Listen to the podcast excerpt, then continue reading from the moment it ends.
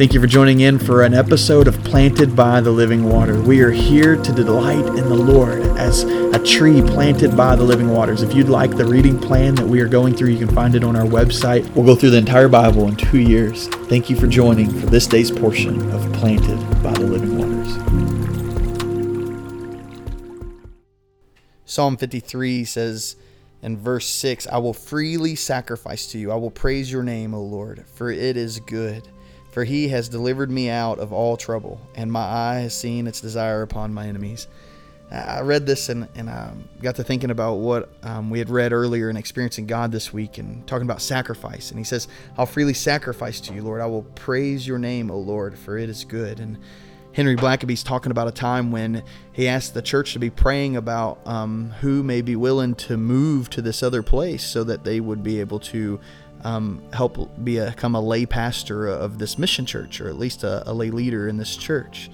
And he said uh, for the church to pray about it. And then there's a young couple that came and said, We believe that God is calling us to do that. And um, he said, But wait a second, you're in the university, you're in school, and your, your wife um, works, yeah, but, but if you move here, you'll have to drive 100 miles to the university and and uh, y'all are hardly making anything now. There's no way that y'all can do this. This is um, too hard. They're too much of a sacrifice.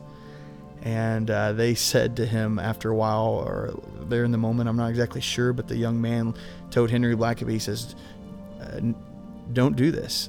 Don't make it where I can't sacrifice for my God. Uh, don't take my sacrifice away from my Lord. And I just read that and I thought, man, um, how powerful is that? How powerful is it that that we might look at it and say, you know what, it may be a sacrifice, but it's for the Lord who made the greatest sacrifice through Christ Jesus. And so, what sacrifice is too big for Him, right? And so, I want to challenge you to think about what is it that you're truly sacrificing for the Lord? He says, I will freely sacrifice to you. What is it that, that is sacrifice? I'm not saying what are you doing for the Lord. I'm not saying what are you giving unto the Lord. Um, you may be giving and you may be doing, and it may not be a sacrifice at all. It may just be something you have time to do and, and, and have the ability to do. Let me ask you, though, what are you doing that's a sacrifice? Um, this is a challenging question to myself, even. Um, God, God, what is in my life that's truly a sacrifice? And um, Lord, may I not hold on to anything uh, that, that I'm not willing to give up to you. May, may it all be with open hands and, and, and it all be on the table for you to take away for your glory. I give it to you, Lord, all of it. Would that be your prayer today? Lord, whatever it is that you desire for me to sacrifice, would you take? It's a bold prayer. Would you pray it with me? Father, we just come before you and ask that whatever it is that you desire to take for your glory, God, we would hold it with open hands, knowing that if, if it's a sacrifice, that it'll be painful, that it'll be hurtful, that it'll be uncomfortable. But God, through that sacrifice, you may get the greatest glory.